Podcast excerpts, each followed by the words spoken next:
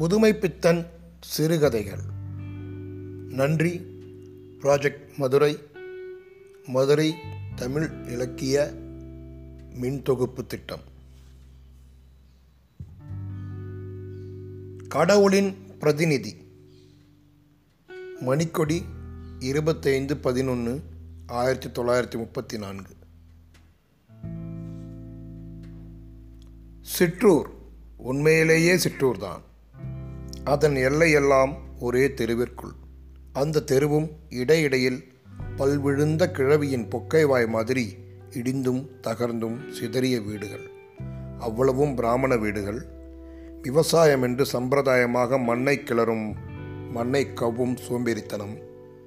தெருவின் மேற்கு கோடியில் முற்றுப்புள்ளி வைத்த மாதிரி கிழக்கே பார்த்த சிவன் கோயில். அங்கு கோவில் கொண்டருளிய சிவனாரும் அவ்வூர்வாசிகள் போலத்தான். கூறு சங்கு தோல் முரசு கொட்டோசை அல்லாமல் சோறு கண்ட மூலியார் சொல். சிவபிரான் உண்மையாக பிச்சாண்டியாக இருப்பதை காண வேண்டுமானால் சிற்றூருக்குத்தான் செல்ல வேண்டும்.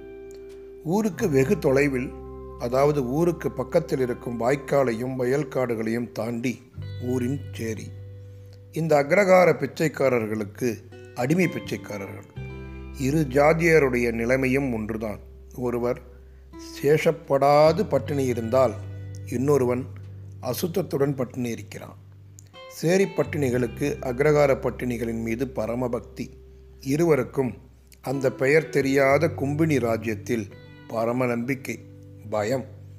ஊர்க்காரர்களுக்கு பிரிட்டிஷ் அமல் அதன் பக்கத்தூரில் இருந்துதான் அதாவது ஐந்து மைல் தூரத்தில் உள்ள பெத்து நாய்க்கன் பட்டியில்தான் கிமு என்ற பிரிட்டிஷ் பிரதிநிதி. ஊர்க்காரர்களுக்கு சுற்றுப்பிரயாணத்தில் நம்பிக்கை கிடையாது. கல்யாணம் காட்சி பிராமண போஜனம் விதிவிலக்காக அவர்களை வெளியூருக்கு இழுத்தால் மறுபடியும் தங்கள் இடிந்த வீட்டில் வந்து பட்டினி கிடக்கும் வரையில் கால் கொள்ளாது. ஊர்க்காரர்களுக்கு அவர்கள் பிரதிநிதியும் மெய்க்காப்பாளருமான சிவபிரானின் மீது பரமபக்தி. இவ்வளவு சுபிட்சமாக இருப்பதும் நெற்றிக்கண்ணை திறக்க மறந்த சிவபிரானின் கருணை என்று நினைப்பவர்கள். கோவில் அர்ச்சகர் சுப்பு சாஸ்திரிகள் சிற்றூரை பொறுத்தமட்டிலும் வீட்டில் பட்டினியானாலும் நல்ல மதிப்பு உண்டு. வேத அத்தியனயத்தில் சிறிது பயிற்சி. பூஜை மந்திரங்கள் மனப்பாடம். வேதத்தின் அர்த்தம் அவருக்கும் தெரியாது. பரமசாது. தெரியாததனால் அதில் பக்தி. கோவிலில் வரும் சிறு வரும்படிகளில் காலம் தள்ளி வந்தார். கோவில் சேவையில் கிடைக்கும் கூலி நியாயமாக பெற வேண்டியதுதான் என்று நினைப்பவர். ஏனென்றால் அவருடைய தகப்பனாரும் அந்த தொழில் செய்தவர்.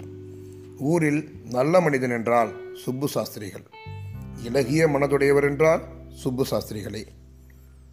இம்மாதிரி சாந்தி குடிகொண்ட வாழ்க்கையிலே சூறைக்காற்று போல் புகுந்தது ஹரிஜன இயக்கம். அந்த ஊரையே ஒரு குலுக்கு குலுக்கியது. திரு சங்கர் சிற்றூரில் தமது தொண்டை பிரச்சாரம் செய்து வந்தார்.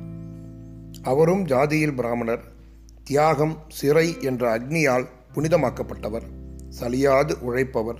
உண்மையை ஒளிவு மறைவு இல்லாது போட்டு அடித்து உடைப்பவர்.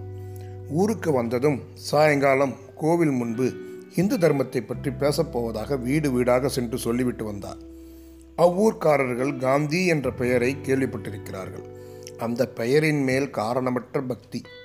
கதர் உடை அணிந்தவர்கள் எல்லாம் காந்தியின் தூதர்கள். இதைத் தவிர அவர்களுக்கு வேறு ஒன்றும் தெரியாது.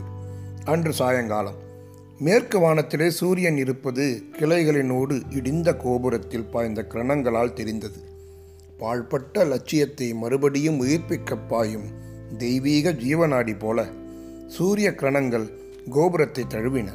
அந்த பிரகாசத்தில் கோவில் பார்ப்பதற்கு பரிதாபகரமாக இருந்தது. துவஜஸ்தம்பத்தின் அடியில் நின்று கொண்டு திரு சங்கர் தமது பிரசங்கத்தை ஆரம்பித்தார். முதலில் சேரியின் தினசரி வாழ்க்கையையும் கடவுளற்ற லட்சியமற்ற இருளில் அவர்கள் தடுமாறுவதையும் அவர்களும் நமது சகோதரர்கள் என்பதையும் வருணிக்கும் வரை சபையினர்கள் எல்லோரும் அவருடன் ஒத்து அபிப்பிராயப்பட்டனர். சுப்பு சாஸ்திரிகளுக்கு கேட்கும் பொழுது கண்களில் ஜலம் தழும்பியது. பிறகு ஹரிஜனங்களை கோவில்களில் அனுமதிக்க வேண்டும் என்றும் அதை தடை செய்வதைப் போல் மகத்தான பாவம் கிடையாது என்றும் விஸ்தரிக்கலானார். சுப்பு சாஸ்திரிகளுக்கு நெஞ்சில் யாரோ சம்மட்டியால் அடித்தது போல் இருந்தது. கோவிலுக்குள்ளா? அடா பாபி உன் நாக்கு வெந்து போகாதா? என்றார். காந்தி அப்படி சொல்லியிருக்க மாட்டான் என்று மற்றொருவர் அபிப்பிராயப்பட்டார். திரு சங்கர் இதற்கு வேதத்திலிருந்தும் இந்து தர்ம சாஸ்திரங்களிலிருந்தும் ஆதாரம் கூற வேதங்களை இயற்றிய ரிஷி மூலங்களை விஸ்தரிக்க ஆரம்பித்தார். சுப்பு சாஸ்திரிகளுக்கு பெரும் கலக்கமாயிற்று.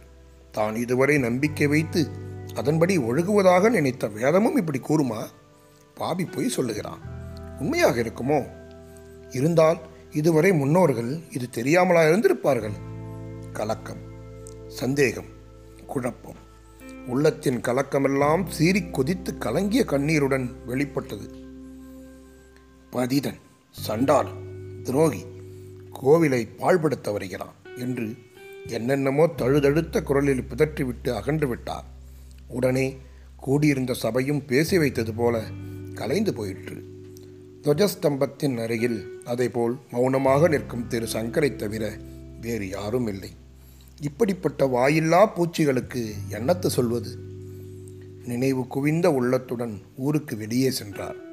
ஊர் இருக்கும் மனப்பான்மையில் அன்று அவர் பட்டினி இருக்க வேண்டும் என்பதை திட்டமாக தெரிந்து கொண்டார். ஊர் அன்றிரவு அல்லோகல்லோலப்பட்டது. இந்த பேச்சு சேரி பறையர்களுக்கு எப்படியோ தெரிந்துவிட்டது. இம்மாதிரி மகத்தான பாவத்தை போதிக்கும் மனிதனை உதைக்க வேண்டும் என்று நினைத்து விட்டார்கள். சாமிகளுக்கு சரிசமானமாய் கோவிலுக்குள் இவர்கள் போக வேண்டும் என்று சொன்னால் கண் அவிந்து போகாதா? திரு சங்கர் என்னவோ நினைத்துக்கொண்டு ஊருக்கு மேற்பக்க பக்கம் செல்கிறார். தூரத்திலிருந்து நாலைந்து கல்லை எரிந்துவிட்டு ஓடி வருகிறார்கள் ஒரு கல் அவர் மண்டையில் விழுந்து காயத்தை உண்டு பண்ணிவிட்டது. இதை எதிர்பார்த்திருக்கவில்லை. திரும்பி பார்க்கும் முன் தலை சுற்றி மயங்கி விழுகிறார். சுப்பு சாஸ்திரிகளுக்கு அன்று ஒன்றும் ஓடவில்லை. திரு சங்கருக்கு அவர் வீட்டில் சாப்பாடு என்று அவர் சொல்லியிருந்தார். அதிதியின் கொள்கைகள் எப்படியாயிருந்தாலும் அதிதி அதிதி தானே வெகு நேரமாகியும் சங்கர் வரவில்லை. ஒருவேளை கூச்சத்தினால் கோவிலில் இருக்கிறாரோ என்று போஜனத்தையும் கையில் விளக்கையும் எடுத்துக்கொண்டு கோவிலுக்கு சென்றார். அங்கு அவர் இல்லை. கோவிலில் மடைப்பள்ளியில் போஜனத்தை வைத்துவிட்டு மேற்கு புறம் வாய்க்கால் பக்கமாக தேடி சென்றார். அங்கு சங்கர் மயங்கி கிடப்பதைக் கண்டதும் பதை பதைத்து பக்கத்தில் இருக்கும் வாய்க்காலில் ஓடி ஜலம் எடுத்து வந்து தெளித்து மூர்ச்சை தெளிவித்தார். திரு சங்கரின் நிலைமை தெய்வ நிந்தனையின் கூலி என்று அவர் எண்ணக்கூட அவருக்கு நினைவில்லை. அவரை மெதுவாக கோவிலுக்குள் அழைத்து சென்று போஜனத்தை கொடுத்து உண்ண சொன்னார். திரு சங்கருக்கு இதில் ஆச்சரியப்படக்கூட நேரமில்லை. அவ்வளவு தலைவலி.